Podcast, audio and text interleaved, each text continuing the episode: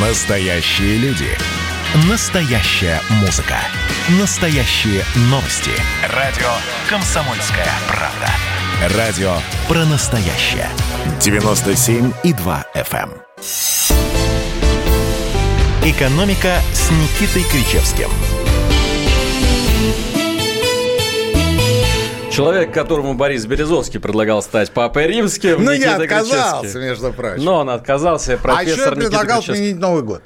И предлагал отменить Новый год. Это все о нем. Да, это Никита всё был Александрович я. Кричевский в студии радио «Комсомольская правда». А у микрофона я, Алексей Иванов. Провожаем 2020 год. рвем Здравствуйте и с баяны. наступающим. Ну что ж, Никита Александрович, сегодня мы будем э, вспоминать все, что случилось за эти 12 месяцев. Э, Может, не надо? Ну а что делать? Придется, придется. Вот вы мне сказали перед эфиром, так еще же целый день остался. Что вы ждете от этого дня последнего? Неужели что-то произойдет такое, чего мы еще не видели в этом году? Ну, у нас этот год был настолько непредсказуемый, что от последнего дня можно ждать абсолютно всего, мне кажется. В том числе и от э, новогоднего обращения президента, хотя там, конечно, ничего нового и какого-то сногсшибательного, сверхъестественного не будет, как это было 20 лет назад. Вот да, я хотел как раз Нет, нет, вспомнить. это исключено, потому что в 20 лет назад, кстати, о Березовском, кстати, о Березовском, кстати, о Березовском, А, за несколько дней до новогоднего обращения «Я устал, я ухожу» Борис Абрамович устроил совершенно дикий банкет в Большом театре. Дичайший просто. Мне повезло там случайно оказаться. Я вам- Случайно, конечно Да, я вам же. должен сказать. Ну, я же Мимо часть, проходили, часть ну мировой да. закулисы, вы же знаете. Вот. И поразило то, что Борис Абрамович, ну, буквально там, ну, не на столе танцевал, но вот в, присядку и по-всякому он, конечно, был очень радостен тому, что мы победили, мы выиграли. А, теперь все будет э, так же, как и было при Борисе Николаевиче. Володя наш человек, все будет хорошо. Тому было масса свидетелей, и э, масса людей может подтвердить, потому что Так я и был в прав. книге Петра Авина время Березовского тоже говорилось о том, что Березовский ходил и всем говорил, теперь Россия в моем кармане. Ну, я не читал книгу господина Авина, наверное, это э, сумасшедшее просто по, по качеству содержания книги, но я говорю то, то, что я видел своими глазами. Это было так. А, поэтому это уже было. Это первое. А второе, это то, что если бы а, что-то подобное готовилось, мы бы об этом знали. Насколько я э, себе представляю текущую ситуацию, сейчас э, крайне интенсивно готовится э, послание президента Российской Федерации, которое мы услышим, я так полагаю, в середине января. Причем послание будет социально ориентированным, а, в послании будет много говориться о социальном государстве, будет много а, различных социальных инициатив. И я не исключаю, что, п- может быть, э, даже поднят вопрос о прогрессивном подоходном налоге в его развернутой формации. Не то, что вот э, скукоженный вид там свыше 5 миллионов, там 15%, а именно вот по полной программе. Но это мои предположения. Скорее всего, мы услышим о том, что э, будет увеличение мат капитала, как по деньгам, так и по а, детишкам а, повышение направлений трат этого мат-капитала. Вполне вероятно будет разговор об индексации пенсий работающим пенсионерам. Утечка уже произошла. Ну и прочие инициативы, о которых я по- пока не берусь судить, потому что э, занимается этим администрация президента, и, насколько я знаю, заниматься она этим будет, э, начиная с 4 января. То есть три дня всё-таки три люди дня- отдохнут. Три дня им дается на то, чтобы отпраздновать Новый год и Пропиться. немножко побыть. Там давно уже никто не пьет, Алексей Валерьевич. Давно уже никто не пьет. А если кто-нибудь пьет, он там надолго не задерживается. Слава богу. Вот. А, а с 4 января милости просим. Ну, кстати говоря, третье это воскресенье.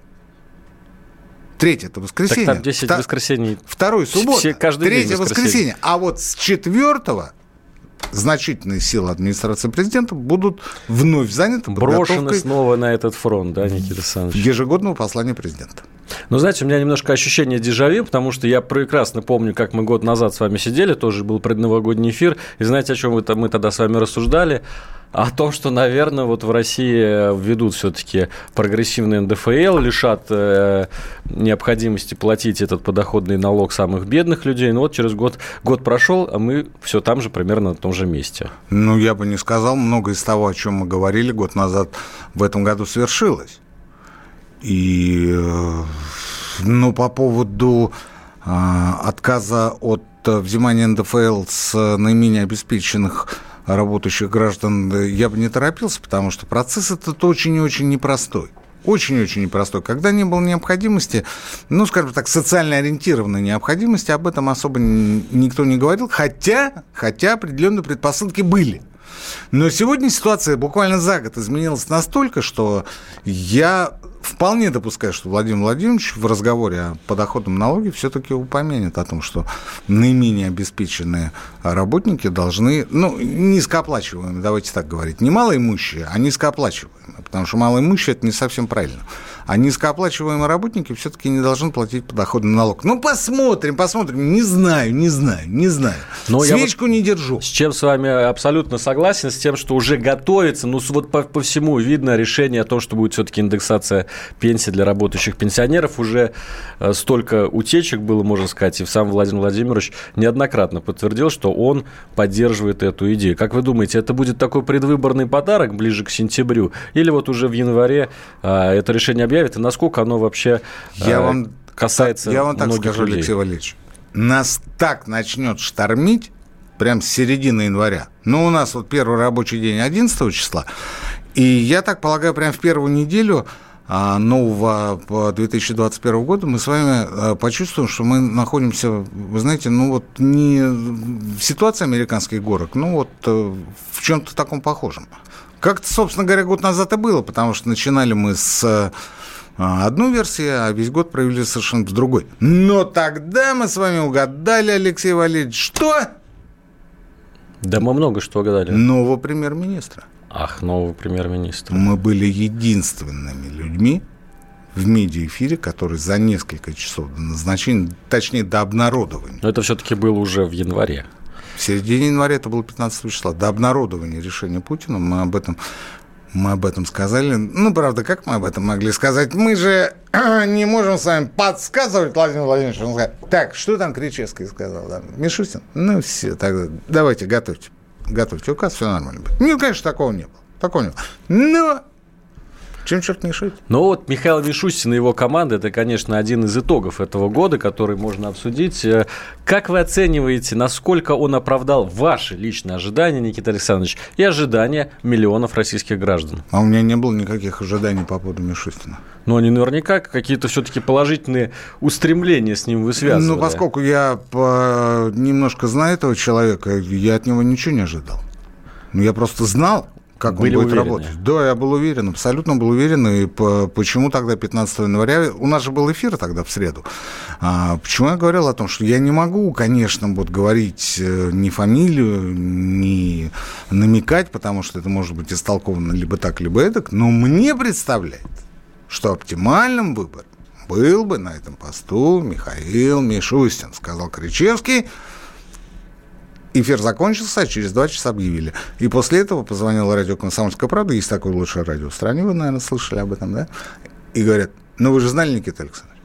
Ну, как всегда так говорят, ну вы же знали. Я хочу сказать о другом, я хочу сказать о том, что а, если мы с большой долей уверенности можем э, предсказать, что мы услышим в президентском послании буквально через э, две с половиной недели, там, через три недели, не принципиально, то еще с большей уверенностью мы можем с вами предсказать, что не в январе, так в феврале будут объявлены новые антироссийские санкции. И вот это будет посильнее факт. После того, как э, Джо Байден официально вступит да. Э, в Вот 20 президента. января пройдет инаугурация. Сейчас эти антироссийские санкции находятся в стадии разработки. Они через какое-то время уже приобретут законченный вид. И господин Байден после этого предъявит их гордую меру. Слушайте, а чё, что ему до нас-то? Ну, все уже э, забороли Трампа фактически. Э, делать ему больше нечего, как ссориться с Россией. Ему нужно свою страну отстраивать. Но дело в том, что по разговору о ссориться с Россией или не ссориться с Россией в настоящее время не идет. Э, мы получим привет по совокупности. Мы получим привет за проигрыш демократов в 2016 году. Какие мстительные люди. Жалкие мстительные людишки. А мы получим привет за то, что, по мнению американцев, Байден все эти, Байден, простите, Трамп все эти четыре года был на крючке у Кремля. Еще скажите за хакеров. Это третья часть моего ответа. Мы однозначно совершенно получим привет. Нам прилетит за, на мой взгляд, бессмысленную атаку на э, ключевые американские ведомства. Хотя Точно нельзя сказать, кто это был, американ, э, китайцы это были, русские там, а может это были монголы, корейцы. может это были монголы, кстати говоря. Монголы, очень могли, да. монгольские хакеры все Монгольские известны. хакеры это самые лучшие хакеры, я считаю. Они где-то вот... Настолько законспирированы, что никто да, их достоверно они, не знает. они делят первое и второе места с руандийскими. Да, две знаменитые хакерские да. державы. Ну, там, правда, еще нигерийские есть. Ну, нигерийские, как нигерийские правило, спамеры, вне, вне зачета. Вне они, зачета. они могут заспамить все. Они спамят? Нигерийскими они, Да, они, они, вот знаете, у нас говорят, вот там, значит, мошенники звонят, там, дайте ваш пин-код там и прочее, да. А нигерийские, они же проще, они говорят, вы выиграли 100 миллионов долларов, вам надо прислать нам всего ничего. И, и все, и работа встала. И все, и мы мешок вам уже для денег присылаем. Нормально? Вот, поэтому нигерийские, руандийские, монгольские, после этого идут российские. Но поскольку Байден и его администрация, я предполагаю, не очень себе представляют, где находятся эти страны, а Россию представляют себе все, вне зависимости от того, в какой точке земного шара они находятся, я так думаю, что санкции будут, и будут они очень-очень тяжелые. И, ну, вот то, что до меня доходит с самых высоких кругов, э, обстановка сложная, международная. Мы готовимся, мы готовимся. Друзья, сейчас у нас настало время уйти на рекламный перерыв, но вы не отключайтесь, потому что через пару минут мы возвращаемся. Никита Гречевский, Алексей Иванов в эфире радио «Комсомольская правда». Экономика. Ну что, это хроники Цыпкина на радио «Комсомольская правда». Имеет ли право звезда напиться, принимать наркотики и вообще вести образ жизни, который не может послужить примером подрастающему поколению? Что делать в принципе с алкоголизмом? Ну, перебрал в барик. Со всеми бывает. Приехала полиция. Забраться на постамент, тереть э, каменный э, член и думать, что произойдет с тобой чудо. Звонит бабушка. Она говорит, не имею никаких претензий к тому, что ты используешь мат. Можно не позорить меня на всю страну и вся в своем посте написать грамотно с мягким знаком. Известный писатель Александр Цыпкин ведет дневник специально для радио «Комсомольская правда». Без купюр и цензуры. Хроники Цыпкина. Слушайте по пятницам в 10 вечера по Москве. Я, правда, к сожалению, сразу сяду. «Экономика» с Никитой Кричевским – Кричевский, Иванов, Советский Союз. Обсуждаем тут экономику в прямом эфире радио «Комсомольская правда». Давайте заветные цифры Вот именно, Никита Александрович, именно Давайте. это хотел сделать. 8 967 200 ровно 9702. Наш Вайбер, WhatsApp, Telegram. Все, что угодно, пишите свои сообщения. Последний в этом году шанс задать важный и острый вопрос профессору Никите Кричевскому. Можно также в Ютубе в чат э, написать мы его тоже читаем. Никита Александрович, ну мы подводим итоги года, э, рвем баяны. Ну, это я, честно говоря, выписал несколько свежих новостей, но мне кажется, они тоже тянут на итоги года, потому что если бы год назад нам такое говорили, мы бы не поверили. Глава Российского фонда прямых инвестиций Кирилл Дмитриев заявил, что так называемые ковид-паспорта будут введены для безопасных путешествий уже в 2021 году. Ну, ура! Как вам такое? Да вот ура, что? Самый Давайте главный дальше. вопрос, который возникает сегодня что? Э, в Фейсбуке, будут ли в этом э, ковид-паспорте ковид-прописка, ковид-штамп? Это ржака такая. А, без... да? ржака такая. Ну, давайте дальше, дальше, Алексей не, Не, ну, ну все, ну, подождите, вот, ну, нет, давайте... Ну, не, ну, вот не, давайте паспорт... не будем обсуждать у нас итоговую программу, вы собираете какую-то э, малозначимую деталь. Малозначимую? Конечно, борьбы с ковидом. Ну, вот сказал, что будут ковид-паспорта. Ну, хорошо, а через госуслуги будут оформлять. Я вам другой скажу. А, слушайте, ну по всем каналам, по всем медиа прошла информация, что Россия поставила 300 тысяч вакцин в Аргентину. В Аргентину, да. Да. И вот смотрите, какие мы классные, какие мы а, прекрасные ребята, мы помогаем всему миру бороться. Ну, я не говорю о том, что а, в Аргентину пришло 300 тысяч, а в регионы там по несколько сотен. Ну, хорошо, по несколько просто тысяч этих доз. Я говорю о другом. Для Аргентины 300 тысяч доз – это полпроцента от населения. Полпроцента. То есть, вот когда разговариваешь с аргентинцами, ну, с русскими аргентинцами, которые там э, много лет живут, а то и родились уже там, они говорят, ну да, мы это все знаем, мы это слышали, это был, конечно, а, ну, очень такой красочный перформанс, когда прилетел самолет, там стюардессы чуть ли не в слезах выходили из этого самолета, потому что, ну, вот реально спасение, но никто из нас не знает, где будет проходить вакцинация. Но самое интересное и самое печальное, он говорит, вот мой собеседник, он говорит не в этом, а в том, что а, привезли-то только первую фазу вакцины, а там ведь еще и вторая. А вот когда привезут вторую, никто не знает.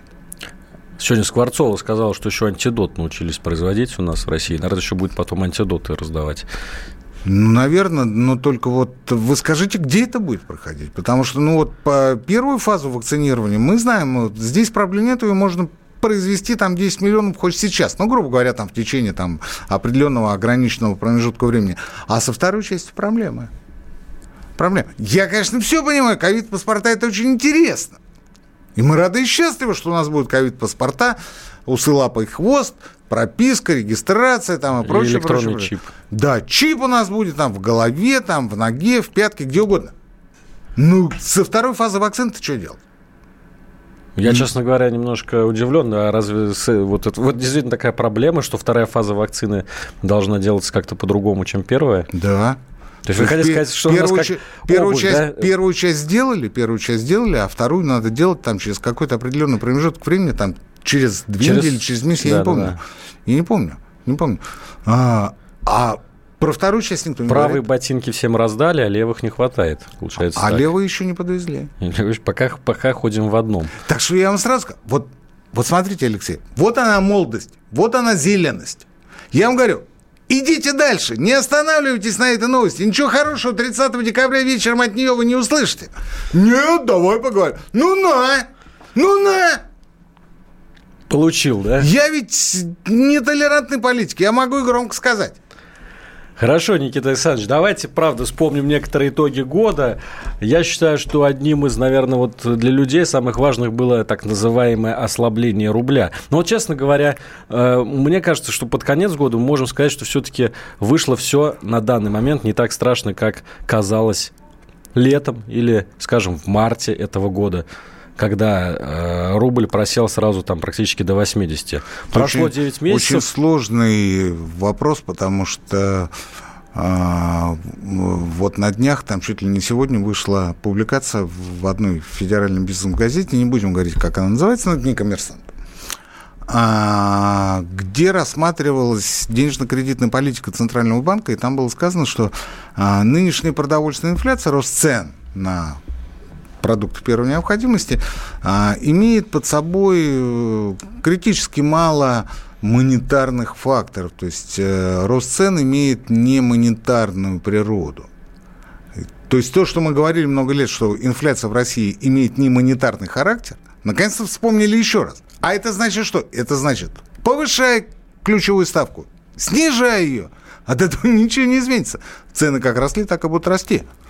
Но а дальше мы с вами останавливаемся на курсе рубля и понимаем, что в значительной степени укрепление курса рубля в последние месяцы, я не говорю, что в определяющей, но в значительной степени было продиктовано, обусловлено как раз тем, что нужно было а, привести показатели инфляции к тем значениям, которые а, обещали господину Путину.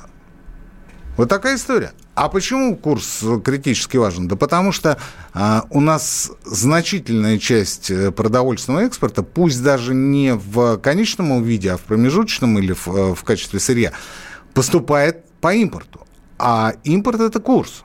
И если импорт завозится при курсе, ну, скажем, там, не 80, там, а 73-74, то это, а, естественно, влияет на инфляцию. Естественно, это влияет на инфляцию.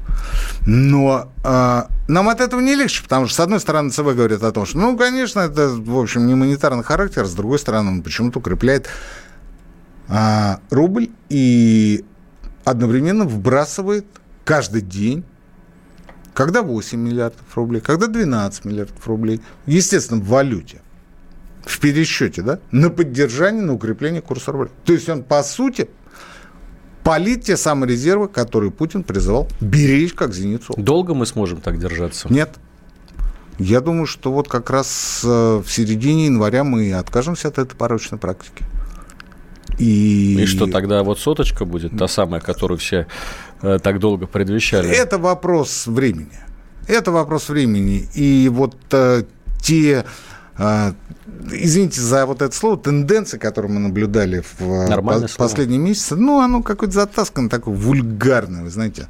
А, а, они весьма-весьма тревожные, потому что а, ну вот производители научились у нас э, изрядно пользоваться неумением и неповоротливостью государственного управления экономики. Я имею в виду в первую очередь неумение оперативно реагировать на стремительно меняющуюся международную обстановку. Например, если э, выросли цены на мировом рынке зерна, кстати говоря, вот наш финский товарищ, который меня попрекает, через неделю после того эфира, что я говорю о том, что Советский Союз завозил хлеб, а на самом деле он завозил фуражное зерно. Это в чате у нас пишет да, товарищ. Он, он, конечно, он, конечно, показывает свою ну уж извините, товарищ Фин, ну, крайнюю недалекость, потому что хлеб – это а, собирательное, ну, как вы знаете, как металл, да, или нефтепродукты.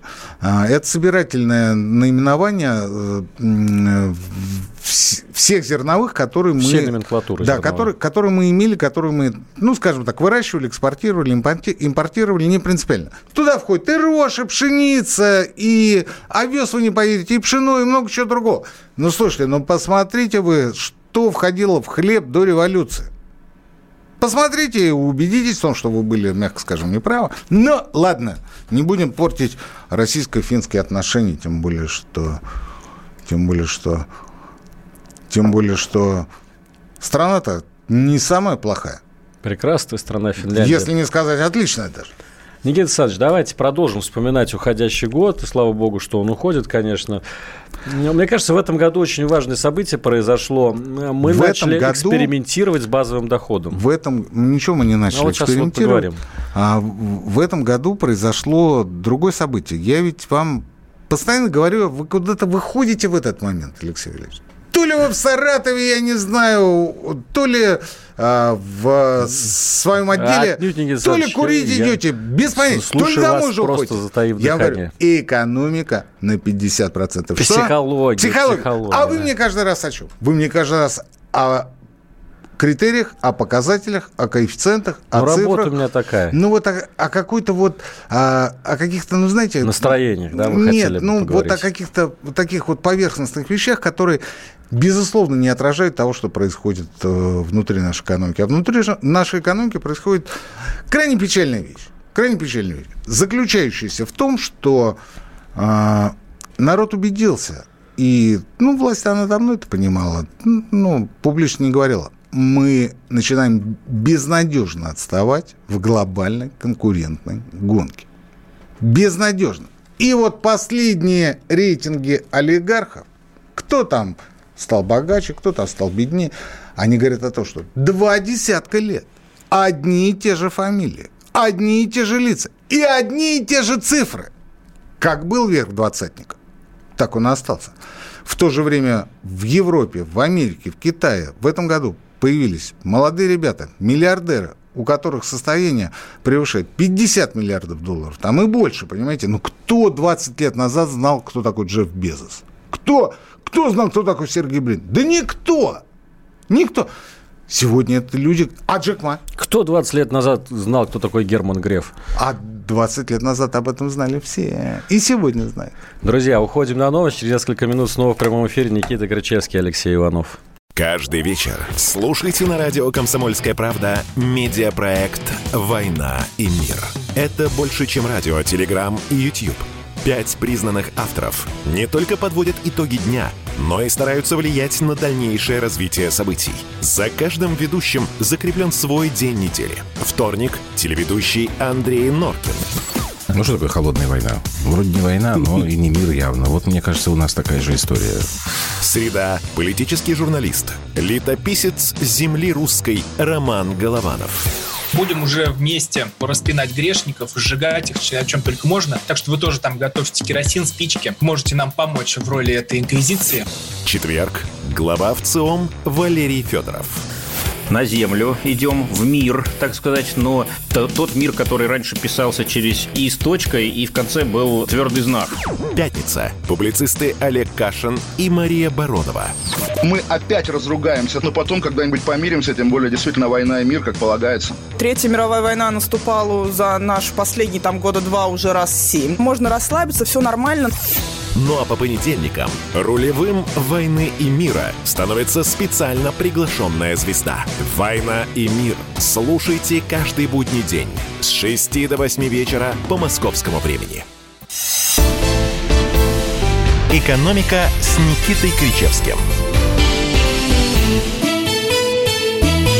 Профессор Крычевский жгет глаголом, как обычно, 30 декабря. Провожаем ну, в общем, 2020 в общем, год. давайте продолжать эту историю по поводу нашего проигрыша в глобальной, ну, пока еще проигрыша в глобальной конкурентной гонке. Я боюсь, что через несколько лет э, мы вновь услышим э, фразу, которую советские люди слышали в конце 20-х. А если за 10 лет мы не нагоним, нас сомнут. Кто это сказал, я надеюсь, все помнят. Я не помню. Товарищ Сталин? А, ну, конечно. А больше там некому было тогда такие так, вещи вот говорить? вы сейчас опасно. А. Значит, а... мы, мы знаем, какими методами Иосиф Виссарионович нагонял. Мобилизационная вот экономика, да, но она... Это вот то, что нас ждет, э, сплошная коллективизация, нет, нет, нет, подождите. ускоренная индустриализация. У нас нет, у нас нет, у нас нет тоталитарной власти, и в ближайшей обозримой перспективе ее не будет. А, что касается коллективизации, отдельный разговор в этой, знаете. А, что касается индустриализации, опять же отдельный разговор. Что касается... Ну, хоть маленькие репрессии. Добровольной конфискации, добровольной конфискации да, золотых ювелирных украшений, украшений произведений искусства, которое наличествовало в Советском Союзе в начале 30-х, ну, потому что реально голод был. А, мы тоже с вами много раз говорили конфисковывали, продавали за рубеж. Добровольная конфискация была, да. И продавали за рубеж, расплачивались, расплачивались за те кредиты, которые мы получали. В основном, кстати, говорят, Германия. Это к вопросу о том, что 22 июня 1941 года шли эшелоны с пшеницей, там, э, мукой, зерном, я не знаю, с э, пушниной в Германии. У нас война уже с металлами, а у нас война полным ходом шла. Так мы расплачивались за те кредиты, которые а, немцы нам давали, потому что мы были единственной страной, которая а, хоть как-то контачила с э, Германией, которая по Веймарскому соглашению была поражена в правах настолько, что э, сложно представить, когда бы они расплатились. И мы, кстати говоря, получали не от немецкого правительства, не от германского правительства, а через структуры, связанные с германской железной дорогой. Вы не поверите, Deutsche Bahn.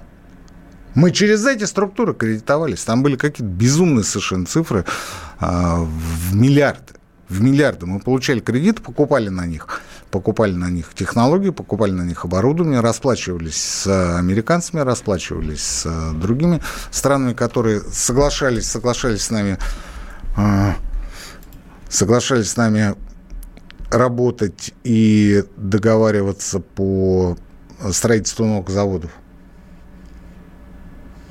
Наварились все. Наварились все.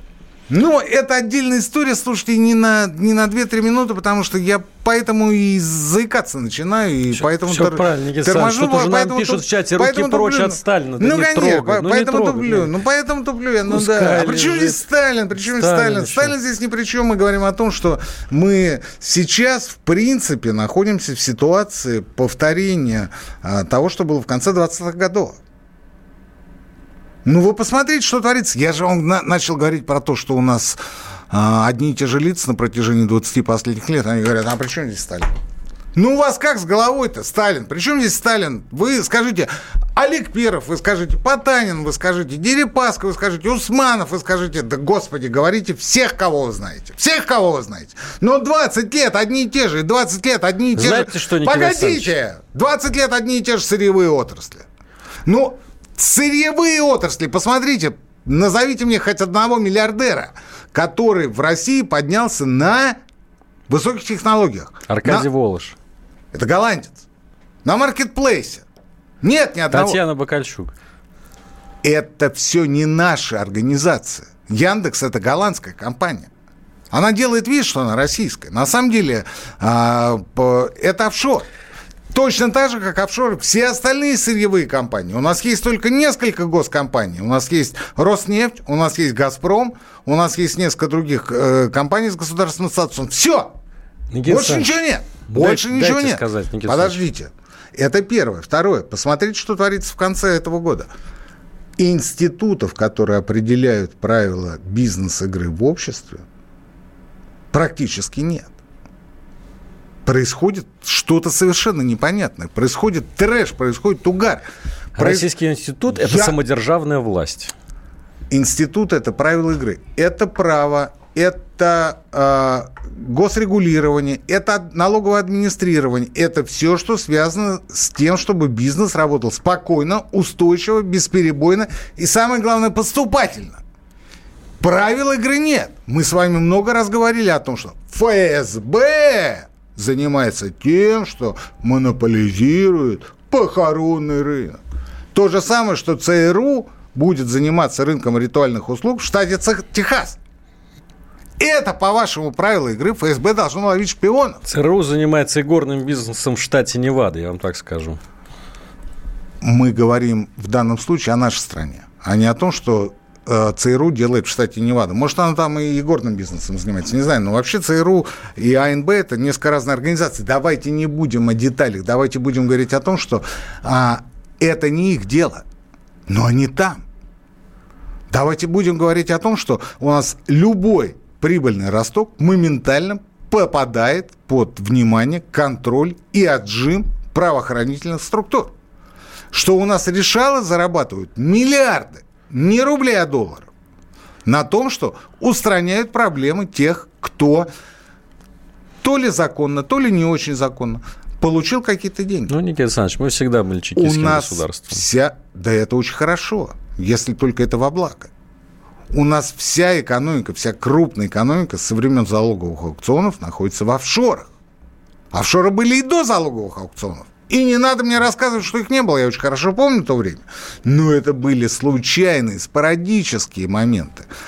Постоянно как и налоговая оптимизация, это началось как раз после 95 -го года. После тех самых несчастных, позорных залоговых аукционов. У нас кто-нибудь об этом говорит? Нет.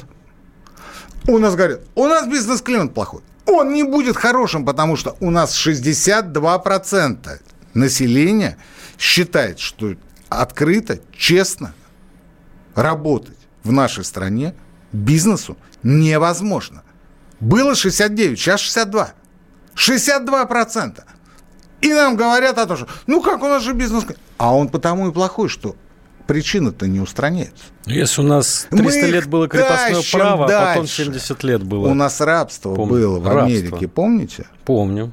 До середины 20 века. До 19-го. Ну, сегрегация была до середины 20-го, до того, как пришел Мартин Лютер, который Кинг. Я не об истории. Я о конце 2020 года. Правильно? Наконец, третье. К итогам этого года. Народ, особенно молодежь, практически потеряли веру в сакральный патернализм. То есть в государство, как доброго дядюшку. В то самое самодержавие. Святое. Как доброго дядюшку, который поможет, защитит, обогреет. Разберется. Разберется. Подставит свое плечо. Поможет материально. Практически этой веры нет. У нас молодежь, а я много с ней общаюсь, к сожалению, я уже не молодежь, и даже практически не средний возраст. У нас молодежь можно назвать индивидуалистическими патерналистами. То есть это люди, которые делегируют самую малую, малую толику функций на государственный уровень, а все остальное они делают сами. А что, что такое самая малая, малая толика?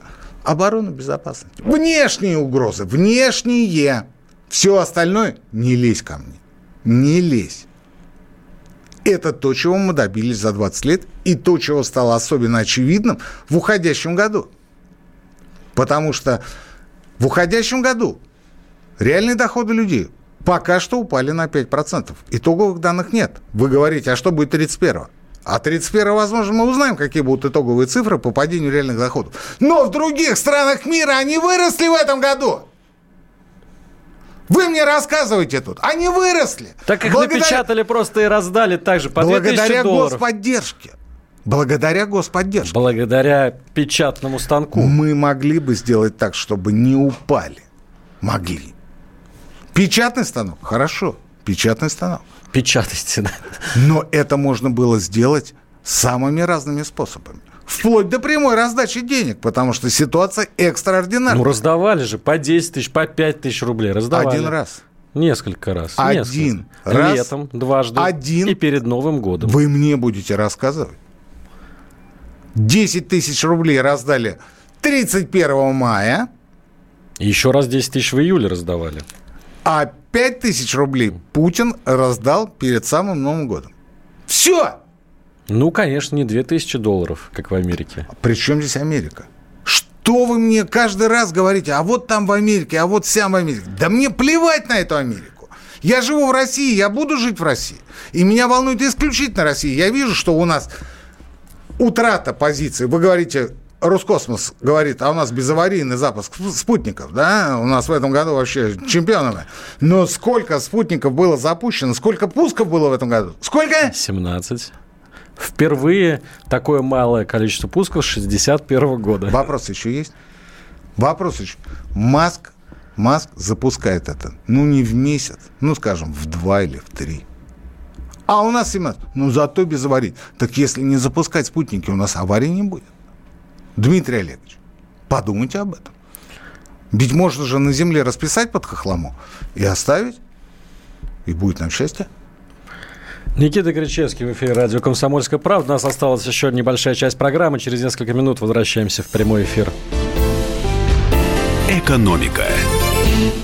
Кто виноват и что делать, в нашей стране знает каждый. А вы попробуйте предсказать, что будет – Каждый четверг в 8 вечера по московскому времени главный редактор «Комсомольской правды» Владимир Сунгоркин делает прогнозы, как станут развиваться события. И у него это отлично получается. У нас очень сильная налоговая служба. Руководитель ее, господин Мишустин, это один из выдающихся управленцев. Ему бы возглавить правительство. Байден может победить с минимальным перевесом. И, скорее всего, они будут спорить, ходить в Верховный суд, доказывать.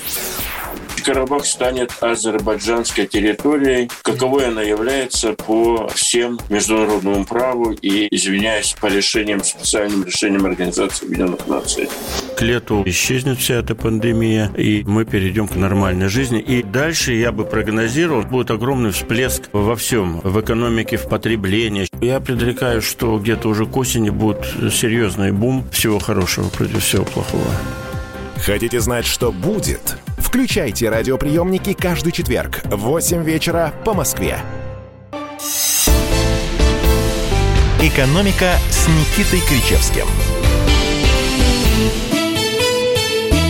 Ну, давайте в темпе завершаем этот а год. Давайте, Никита Кричевский, давайте Алексей знаете, что сделаем? Давайте попросим наших слушателей да, я сейчас зачитаю. По Вайберу WhatsApp и Telegram номер плюс 7 967 200 ровно 9702. Что сделать? А давайте по попробуем попросить наших слушателей а, подсказать, подмигнуть президенту и его администрации, что бы они хотели услышать в новогоднем послании, которым мы с вами будем все лицезреть буквально через несколько недель. Я могу сказать, что не мы новогоднее не... послание, которое будет 31 Пост новогодним, да. Я могу сказать, что мы не увидим, не услышим точно. Мы не увидим, не услышим точно э, отмену э, платных услуг в образовании и в здравоохранении. Вот этого не будет точно. Почему-то считается 30 лет в нашей стране, точнее не в нашей стране, а в этой стране, потому что это их страна. У нас другая страна. А у них считается, что в образовании и в медицине частные услуги вполне допустимы. Платные услуги, естественно. Платные услуги вполне допустимы, потому что это бизнес, это хорошо, это классно, это здорово и прочее.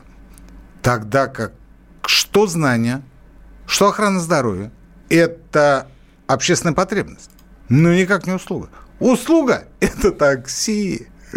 Алексей Валерьевич, это такси, это свет. То есть ты можешь без нее на общественном уровне обойтись. Ты можешь ходить пешком, в конце концов. И можешь говорить по обычному проводному телефону. Нет проблем. Нет проблем. Но что касается знаний и что касается медицины, а, это два типа а, общественного блага, у которых есть два, опять же, свойства. Неисключаемость и несоперничество.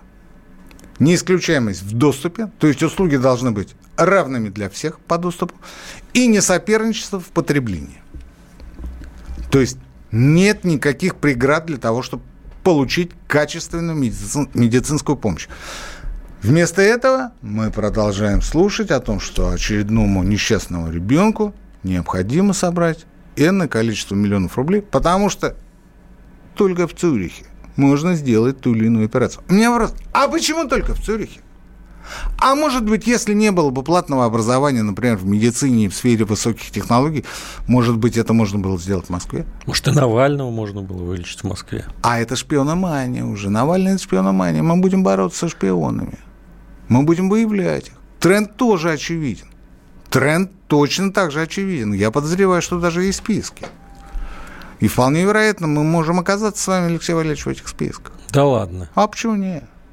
Но мы же критически относимся, хоть и конструктивно к тому, что происходит в стране. Тем не менее. Мы не услышим, э, ну, про безусловный доход э, совершенно точно нет, потому что я считаю, что это для нашей страны фикция. Ну, вот по 10 тысяч выдавали, это же вот оно, это же оно, Люди просто так должны работать, потому что это не только способ добывания себе а, хлеба насущного, но это а, средство социализация. Потому что чем больше мы работаем, чем чаще мы общаемся с людьми, используя языковые и прочие навыки, да, тем активнее мы участвуем в социально-экономическом развитии. Это вот ваша любимая экономическая психология как раз пошла. В этом году мы, кстати, увидели, что рожать – это тоже работа. И государство готово за эту работу платить. Да, но только у нас э, с рождаемостью после сентябрьского всплеска проблем у нас в этом году за 11 месяцев естественный убыль населения составило 575 тысяч человек. Это, кстати говоря, один из итогов года. Хотя погода будет больше 600. Это, это большой, крупный областной центр. В Саратове сколько? 800 с небольшим. Почти Саратов. Это За год вот мы Белгород. потеряли почти Саратов. Мы потеряли целый Белгород. Мы не потеряли Воронеж, потому что там миллион. Но если пойдет такими темпами, мы можем потерять и Воронеж, Алексей Валерьевич. Иными словами... Даже бомбить не надо. А, народ понимает, что мы идем куда-то не туда. И вот этот год он и показал, он и пока он это кристаллизовал, что мы идем куда-то не туда. Потому что мы в современном а мире, у которого границ, как известно, нет, ну, за исключением там постов Шереметьево, там, в Пулково, там еще где-то, но это такие границы, вы же сами понимаете. Информационных границ нет уже давным-давно, но лет 20 как точно. И мы видим, мы понимаем, мы знаем, что происходит. Мы все это осознаем, и мы имеем возможность сравнить. И мы ощущаем, что нужно что-то менять. Вот это главный итог 2020 года. Но 21 год по сравнению с 20 будет куда более турбулентным. Еще более. Ну, 20, Непредсказуемым. 20 год будет по сравнению с 21 казаться нам ну, каким-то благостным временем, особенно если мы возьмем весенний локдаун с вами, Алексей Валерьевич. Ведь мы с вами тогда были одни из немногих, чуть ли не единственные, кто выходил в прямой эфир из этой студии, вы помните? Да, да, мы не прекращали работу ни на неделю. Да, народ-то сидел на удаленке. Кстати говоря, 30% э, работников совершенно спокойно могут не возвращаться на рабочие места. Это тоже один из итогов года. Не потому, что они там не нужны, а потому, что они могут выполнять свои рабочие функции, находясь вне стационарного рабочего места. Еще один тренд. По данным э, интернет-кадровых агентств, в этом году, по итогам года, э, сокращение вакансий составило порядка 26%. То есть больше четверти вакансий оказались лишними, ненужными, невостребованными. Иными словами, наступает время, когда нужно принимать действительно серьезные, кардинальные, я бы сказал, эпохальные, если брать эпоху в, в разрезе 30 лет существования новой России, решения, которые могут кардинально и должны кардинально изменить нашу жизнь. Потому что иначе, нет, мы, конечно, можем существовать. И чиновники нам показывают, что, ребята, мы на вас будем тратить как сказал сегодня Силуанов, 75-100 миллиардов рублей на вашу вакцинацию. То есть благодетель нашими же деньгами, нашими же налогами делает нам праздник, вы понимаете? Он нас спасает. Дружище, так мы тебе зарплату платим. Так и если нас не спасти, кто ж тогда будет вам налоги в следующем году платить и приносить? Вот, Алексей Валерьевич, не добивайте Антон Германовича, он, он играет как может. Никита Александрович, давайте пару вопросиков из чата для интерактива. Вот на, пишут, например, а вот забыли вы про такого миллиардера, чисто российского, Павел Дуров. Сам же поднялся. Молодец. А, из па- молодых. Павел Дуров где находится в настоящее время? Ну, это другое Его выдавили дело. из страны. Выдавили. Выдавили.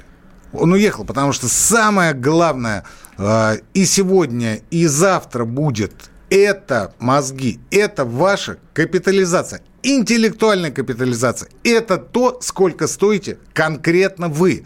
Это у меня главное пожелание. Это новогодний тост ко всем, кто меня слушает. Повышайте свою интеллектуальную капитализацию, расширяйте свои компетенции, приобретайте новые навыки, новые знания, делайте так, чтобы вас узнали как можно больше количество существующих потенциальных агентов, которые могли бы воспользоваться вашими услугами. И, и друзья, на счастье. этом все. С наступающим вас 6 января передача будет. Нас спрашивают об этом в чате. Кричевский Иванов. Экономика.